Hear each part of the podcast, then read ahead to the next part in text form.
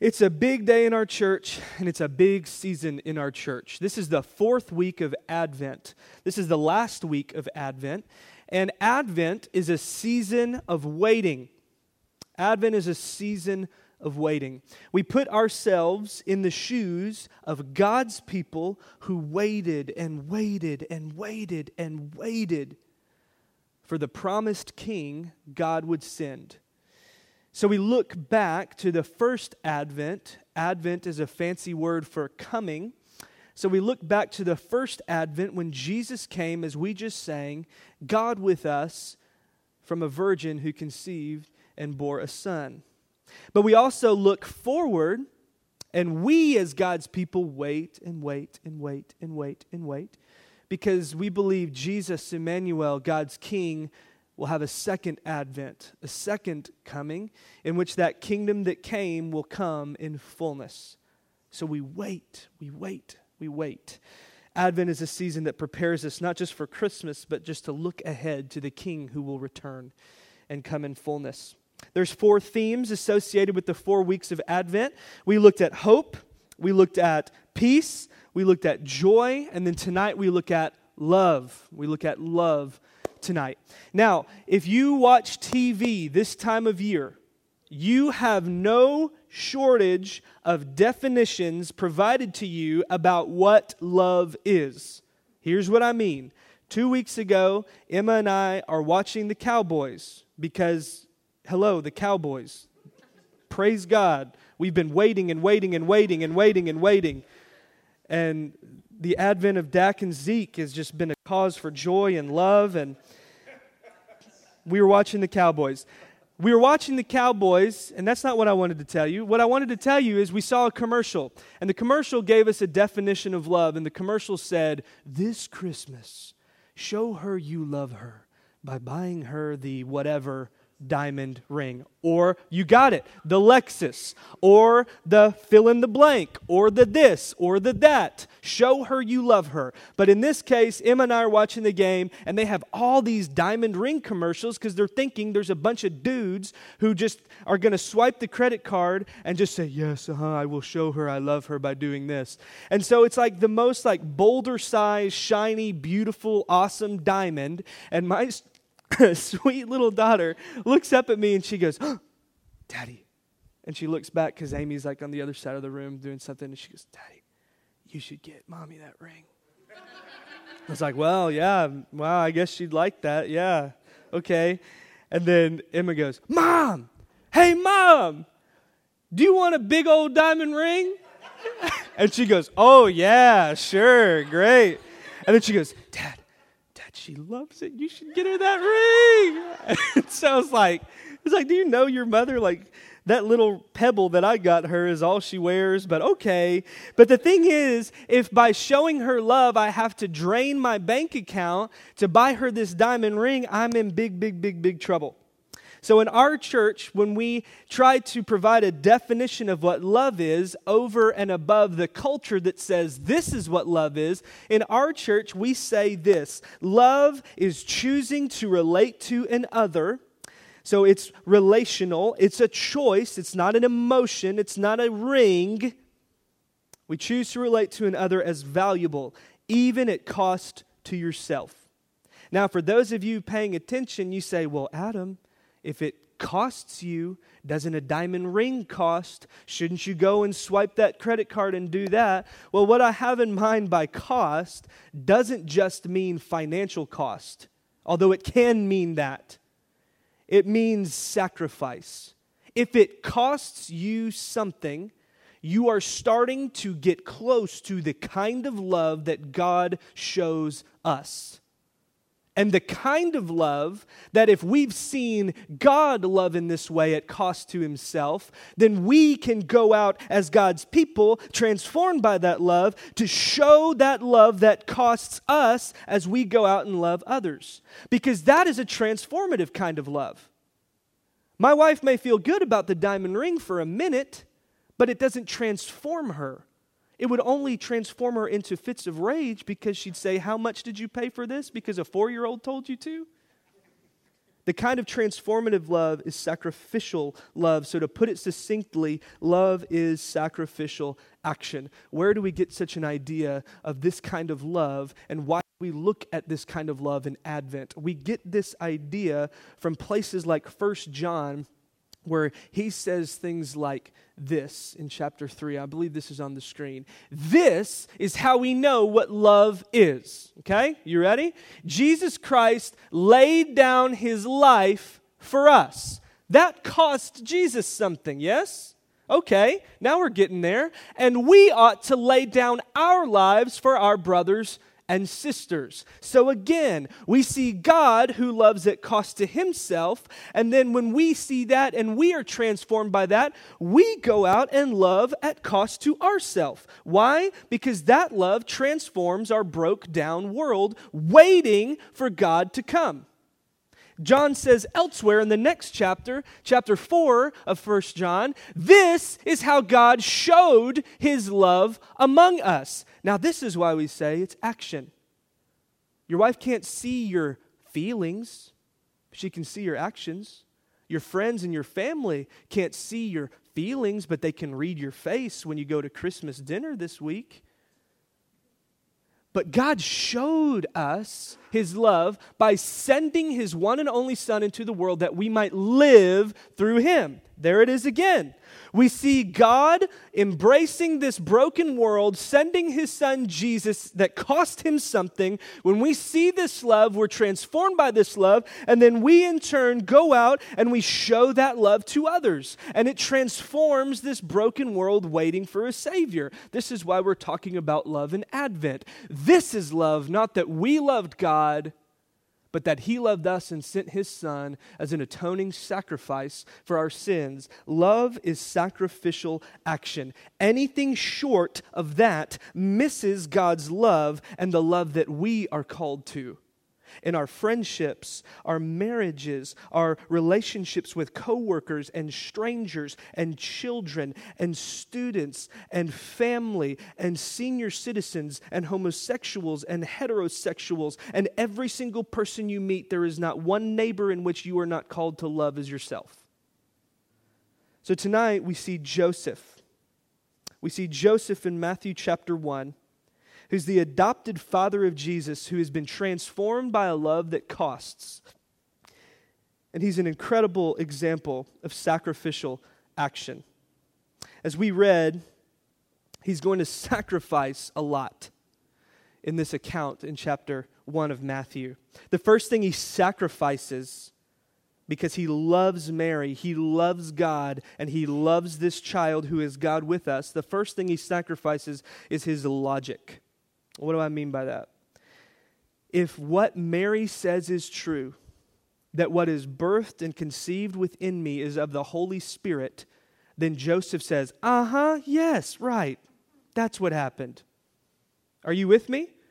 I know you've heard this story one million times. Let's listen to it again one million and one times, and let's listen to it as real, actual people in a real, actual life that looks and says, wait a minute. Is this accurate? What did Mary say? How can this be possible? Joseph has to come to grips with sacrificing his logic. The second thing that he sacrifices is his future. The second thing he sacrifices is his future. Here's what I mean by that. He's going to step out in faith. It's going to cost him hitching his wagon to another person who has watched this, not the talk of the town gossip. He's sacrificing his future to hitch his wagon to a woman who has received a announcement from an angel that says what is conceived in you is of the Holy Spirit. And he is going to have a choice to either divorce her quietly, as we're going to see, or hitch his wagon to Mary. He also sacrifices his future because what he would have done in this legal transaction we're about to look at is pay Mary's father a bride price. And if he divorces her, he could get a nice fat refund and he could pick up his uh, wounds and scars and he could go with someone else. But instead, he sacrifices his future, he sacrifices his logic, and finally, he sacrifices his reputation. If there was a TMZ or a paparazzi of the day, Joseph and Mary were all the talk of the town at 10 p.m., late night, whenever that show comes on. You with me? He sacrifices his reputation. Why? Because Joseph loved at cost to himself. And the call for us is that Joseph shows us that love, right? This transformative relationship that we see from God leads us to embrace others and love others and see them as valuable, even at cost to ourselves. So, this is not new for us, church. It is a reminder because we will live and die as partners in God's mission on our ability to love each other and love our neighbor as ourself. So, this is a good reminder for us tonight as we turn to Matthew chapter 1, beginning in verse 18. You still with me? Here's what he says in verse 18. It'll be on your screen if you'd like to follow along. After the genealogy, which is the list of Jesus' messed up family tree, which gives us hope that there's hope and love for us too, who come from messed up family trees. After the genealogy, he says, This is how the birth of Jesus, the Messiah, the King, came about. His mother Mary was pledged to be married to Joseph. But before they came together, she was found to be pregnant through the Holy Spirit. So, Matthew is about to give us the account of Jesus' birth, and he's going to give it through the eyes of Joseph. If you flipped over to Luke, you'll see the same story of Jesus' birth through the eyes of Mary. So you're going to get the angel coming to Mary, and you're going to get Mary exploding in a song of joy and wonderment and surprise. And it's no wonder that we read Luke's story to the kids. Because what we see in Matthew is this is how the birth happened. All of a sudden, whoops, Mary is found to be pregnant, and she says it's of the Holy Spirit. And what we're left with is not a song of joy and wonderment and angels and shepherds and all this beautiful stuff. What we see in Matthew through Joseph's eyes is a dilemma. Because what you need to know about Mary and Joseph is this. First of all, Mary was probably around 14 or 15 years old at the time. Okay? She's become a woman in that society. She's 14 or 15. She's young. And in that society, women needed to get married because they couldn't go off to college and just get a nice job and be rocking and rolling through life. So she's prime marrying age. She winds up pregnant. And at this time, she is engaged to be married to Joseph. And it's not the kind of engagement that we see in our day. It was a, a, more systematic, legal, religious, cultural, binding agreement called betrothal. So, what we have here is rather than an engagement, we have Mary, who's 14 or 15, engaged or betrothed to Joseph, who would have been a few years older because he will have worked a little bit to kind of get him a nest egg to help kind of support the wife that he will soon receive. So, maybe Joseph's like 17, 18, 19, 20. So, we have these two people who've entered into a year long engagement that is a legally binding situation. So the pledge to be married was legal, and though they weren't quite married yet, the only way out, watch, was divorce. Even though they're not quite married, they're so close that they say you're close enough to where you need to be divorced. And so, infidelity at this stage, which is what everybody in their town was saying because nobody's trusting that an angel of the Lord said God's king is coming from a poor 14 year old girl from a backwoods town like Nazareth. It would just imagine like the poorest of the poor teenage pregnancy in like Podunkville. Nobody would think big things are happening. Everyone's saying, You're lying and so, what a divorce would mean is that surely she was unfaithful. And so, if she winds up pregnant, it's considered adultery. And adultery is grounds for divorce in their culture. Adultery for a 14 year old girl who is pregnant could mean execution. So then, we have Mary at worst being executed, and at best, a small chance of being a single mom in a society that didn't support single moms. So, what Joseph is left with is not the children's Luke Christmas play. We have in Matthew a dilemma where Joseph has to choose to either divorce her quietly because he's a righteous man, Luke te- uh, Matthew tells us, and he doesn't want to expose her to the talk of the town. So he has a choice to kind of tuck her and the child away quietly, like so many do in our society today. Or he has a choice to embrace her, even if it costs him everything. She was found to be pregnant through the Holy Spirit. And I've tried to paint a picture of how wild that sounds. It sounds just as crazy then as it does to so many seekers and skeptics today. I don't know what it is about the so called immaculate conception, which is the fancy theological term for a no man conception that happened with Mary. I don't know what it is about the immaculate conception or the virgin birth that is such a sticking point, but it is. It is. I've talked to people who've uh, been involved in life in this church who would come and sit down, and as they're telling us why they're leaving, they say, Man, it's like the virgin birth. That's just crazy. And I said, You know what else is crazy? All of it. I don't know why it's such a sticking point. We pray to someone we don't see who we said was murdered 2,000 years ago, who's alive today and with us because God raised him from the dead. Oh, God, yeah, He's the guy who spoke everything you see and all that you can't see into existence. Oh, Jesus, yeah, that homeless guy that walked, he opened the eyes of the blind, the ears of the deaf. Oh, he did all this. Why, why do we believe this? Because there's been something that's been birthed deep inside of us in which we've seen the God who loved at cost to himself, that sends his son, and we see it. We're compelled by it. We're transformed by it. We don't understand it, but we just cannot shake the fact that Jesus Christ is actually with us.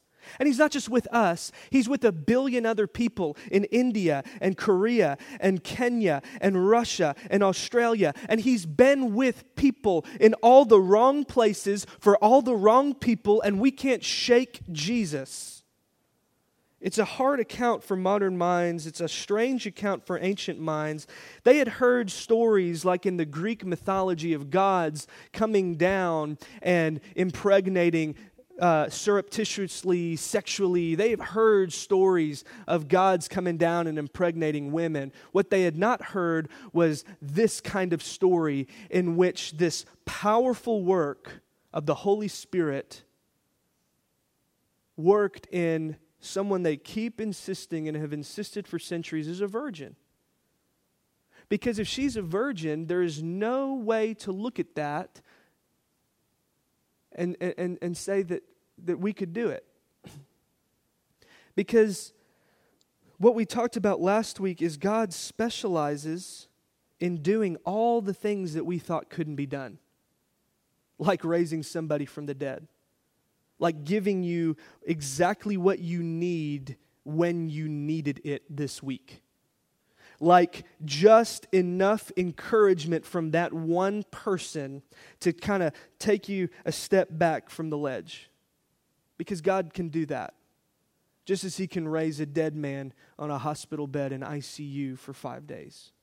Just like He can raise your finances with that just right job at just that right time.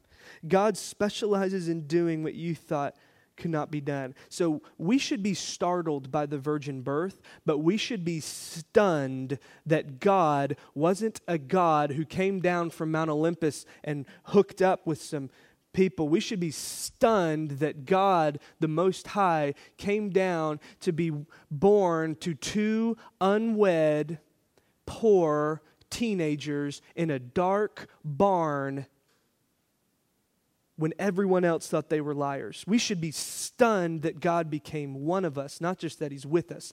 We should be stunned that God refuses to abandon us. We should be stunned every week we gather, knowing what has happened the last week. And when we come, it's like God meets us for the first time and He says, My mercy is new today. I'm refusing to give up on you. I am with you. I am for you. I will never forsake you. I will never leave you. I am yours. You are mine. We should be stunned. He refuses to give up on us. That's what we should be stunned about. We should think, wow, what a miracle of the virgin birth. What a miracle that he will never stop loving you, even when you don't even love yourself. That's what should stun us.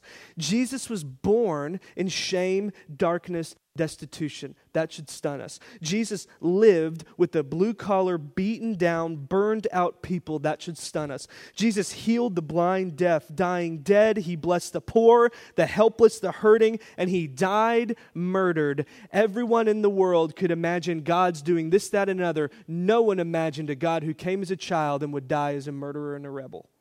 That should startle us, and Advent wakes us up to it. Matthew gets us into this story. Joseph has this terrible dilemma, and is he going to trust that God has actually done this miracle of the virgin birth? Look at verse 19. Because Joseph, her husband, was faithful to the law, and what he means by that is he has a right to divorce her, and yet he did not want to expose her to public disgrace. He had in mind to divorce her quietly. Watch this. Here's love. Joseph, by embracing Mary, embraces her shame. Who is it in your life, in my life, in our lives, as a church, as an individual, who you struggle to embrace, to accept, to welcome? Because it's going to cost us. Joseph was brave and he operated on faith. But at this time, he was ready to put her and this child away carefully. But God intervenes at just the last minute. Look with me at verse 20. He'll choose to embrace her and embrace her shame. Verse 20. But after he had considered this, an angel of the Lord appeared to him in a dream and said, Joseph, son of David, do not be afraid. Do y'all know what the most command, commanded command? Does that make sense? The most oftenly commanded command. That makes worse sense. That's it. Do y'all know what that is in Scripture? Don't be afraid. Because God meets us always when we're afraid. We said it last week, we'll say it again. Where is it in your life, in your relationship, in your place where you cannot look to because you're afraid? Oh, would that God come to us and speak into that place. Do not be afraid. Do not be afraid to do what? To take Mary home as your wife. Don't be afraid to embrace her, to welcome her, because what is conceived in her is from the Holy Spirit. She will give birth to a son, and you are to give him the name Jesus, because he will save his people from his sin, from their sins. Betrothal was legal binding engagement. Divorce was the only way out. Remember that Joseph was trying to do the honorable thing, but God comes in, he disrupts us, he shocks us Joseph was trying to do the right religious thing. But instead, he chooses to sacrifice. Hear this because love does what's hard if it costs us. I love what Robin Craddock sent me this week. It's a poem, it's a reflection that this man wrote thinking about this verse. Before Joseph went to bed, he was thinking about can I really trust her? Can I really believe her? Can I really trust God? Because that's what it really came down to. So he writes this reflection on what if he did leave? Hear this. Imagine if he had. Imagine how often we dismiss the holy because we don't see it as holy. How often we judge, come to our conclusions, and make our plans without knowing we're dealing with God. How easily we dismiss or avoid people or relationships, issues or awareness, unmindful that God is present, unbelieving that something unseen and possibly glorious may imminently appear. The door you close may open of itself the unexpected one may emerge from that one or another. Learn to expect the holy unexpected, the holy unexpected. Look on your disappointments and discouragements with eyes of faith. God is coming. God is already here, gestating. God is not done yet. He didn't just come to Joseph, who was done. He came to his people. And he was told to give him the name Jesus because he will save his people from their sins. The name Jesus is the Greek rendering of the word, the name Joshua. Joshua was a super popular name back then, just as it is today, because it means God is salvation. You shall give him the name Jesus because he will save his people from their sins. And all this took place to fulfill what the Lord had said through the prophet.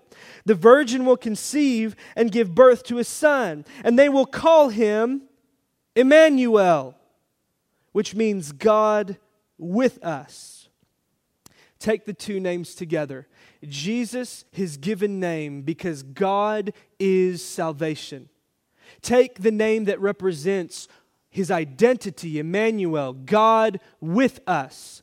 God saves us. God is with us. That is the good news of Advent and Christmas. God did not give up on us. He's not going to give up on you. God is just stating He is here. God is not done yet.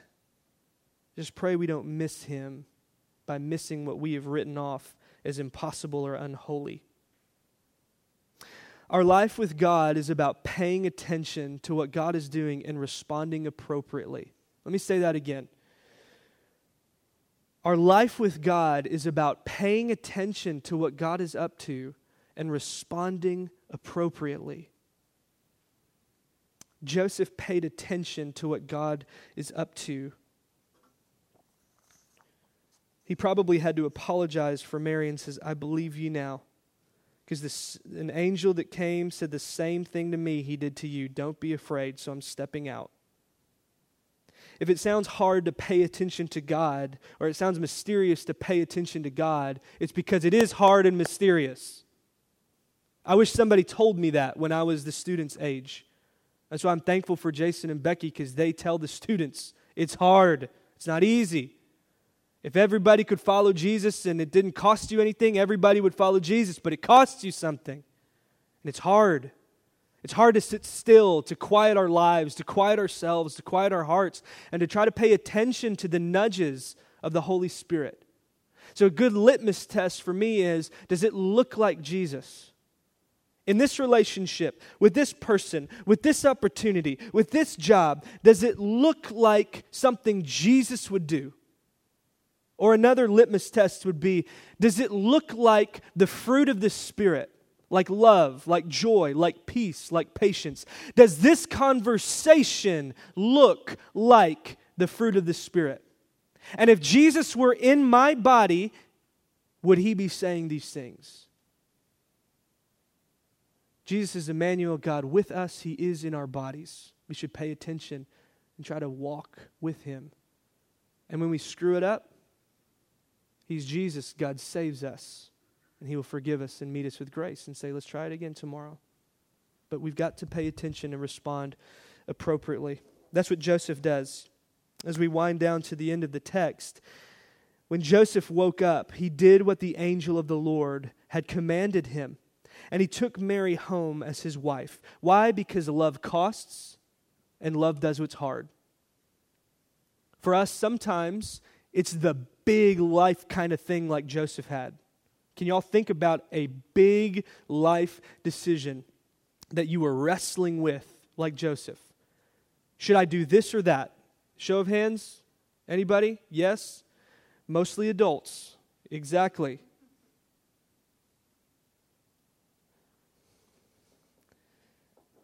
But here's the deal it's also a choice, and it can cost us in the little ways surrendering our right to be right, surrendering our sense of justice if we're forgiving this person who's harmed us. It costs.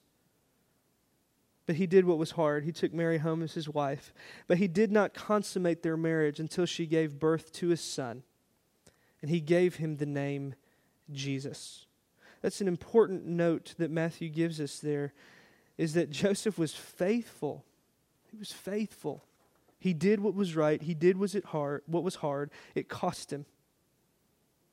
And the God with us who is with them is still promised to be with us to the end. I want to close with a story I've gotten permission to tell because I love bragging about these people who I love more than anybody else in the, in the world, some of the most beloved people in my life. So I can brag on them even if they don't want me to. I want to tell you a story about another pregnancy and another messenger from God. In 2007, Roman Popov, our kingdom partner, uh, and pastor in Russia. Many of you guys have met him before, known him if you've been around long enough. Uh, he and his whole family stayed with us here, our church, this summer. But in 2007, he spent a week on his visit here with the Riddells, Pastor Bud, Robin, and Lindsay. And he spent his time there with them. And so, what he was able to do was see firsthand all of Pastor Bud's little quirks. He probably got a ton of hugs from Robin. She's the best hugger this side of the Mississippi. But the other thing that he saw was Lindsay. He got to see firsthand Miss Lindsay Riddell, this young woman who loves Jesus, has been transformed by Jesus, and that has transformed her in the way that she, like Joseph, embraces people and accepts people. Even though one of the most, my most favorite thing about Lindsay is she will tell you what's up, straight up but she speaks truth in love. He got to see firsthand Lindsay. And one of the nights that he was staying with them, this is when Lindsay was in school, and she had just done this big project on Russia. And she was so excited to show him this project that she did on Russia. And it was like one of those big, uh, like science trifold things, right? So she brings it out, I'm told, and she set it down, and she's telling him all about Russia. And this dude has like lived in Russia his whole life. But he's like blown away because she's like, dude, this is right on. And that's exactly how he sounded. He had a way better American accent than, than he does now. You still with me? So she shows him this Russian picture, but he's seeing her love. She's just he's seeing her interact with her family, with others, with this church. And on the last night of their visit, Bud tells me that they were up late and they were talking. And one of the things I love about Roman too is he'll just cut to the chase and he'll just ask you the questions that penetrate deep down. And he says he looks at Bud and he says, "What's it like raising a child with Down syndrome?" And Bud Pastor Bud, I've heard him say this a number of times, and this is what he said on that night. He says, I mean, well, I had two daughters before Lindsay, and when Lindsay came, I loved her, I supported her, and I treated her just like I would anybody. She is special, she's beautiful, and I treated her as my own because she is my own. I treated her just like any daughter of mine. And so he said that Roman just sat there thinking for a minute, and then he said that he just sensed this sadness wash over Roman's face. Roman finally spoke and he says, That is so beautiful. He says, Because in Russia, when I was growing up in communist Russia, he said there were typically three things that happened when women found out they were pregnant with a child with Down syndrome. He says the first thing is They'll give birth, but then they commit them to an institution and they just remain institutionalized from birth until death. He says the second thing, a very common thing, and it's continued to be on the rise in Russia, is that they would just abort the child. And then the third thing that they would do in rare cases is that the child would be born, but then the child would just be left to die. So that was a powerful conversation for Pastor Bud and a powerful conversation for Roman. And he went home, and several months, weeks later, still in the winter time, he hears one of his church members talk about a prayer request for her sister who's pregnant. And she just found out that her child is going to have Down syndrome.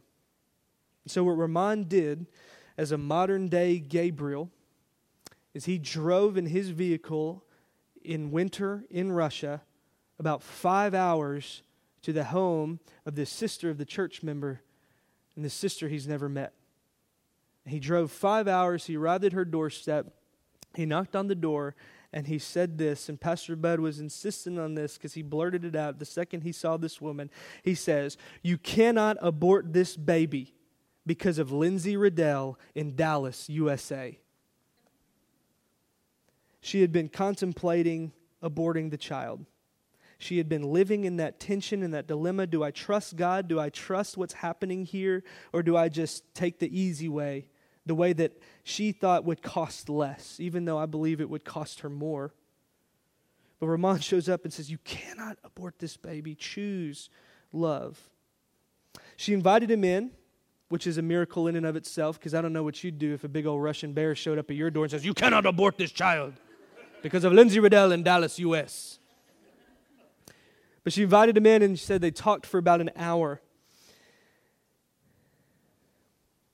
And he told her about this young woman he met in Texas who loved deeply, who cared about people, who loved Jesus, and who led a full and beautiful and vibrant life. And a while later, we got word that she gave birth to a healthy baby boy with Down syndrome, and she named him Bogdan. And you know what was hard, just like it was with Joseph and Mary? They didn't really find acceptance. You know, Joseph and Mary, they had to leave their country because there was persecution. And so they couldn't find the support they needed. But rather, what they did as that family with little Bogdan was they took him to a place, they took him to Spain, and where he spent his early years being loved and cared for and accepted and supported. And now, what happens years later is he's doing well. They've moved back to Russia. They live in St. Petersburg, but they are embraced, they are integrated, they are loved because they chose to love when it was hard. Roman was a sort of Gabriel. He said, Don't be afraid.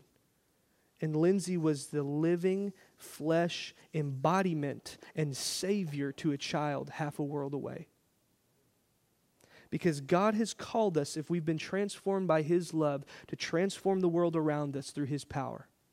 That's what Joseph and Mary did, and on and on and on and on and on and on down through the centuries. And I think about in that story, what would the Riddells have missed if they hadn't embraced and loved Lindsay? What would our church look like if we had not embraced and loved Lindsay? If we have not been embraced and loved by Lindsay?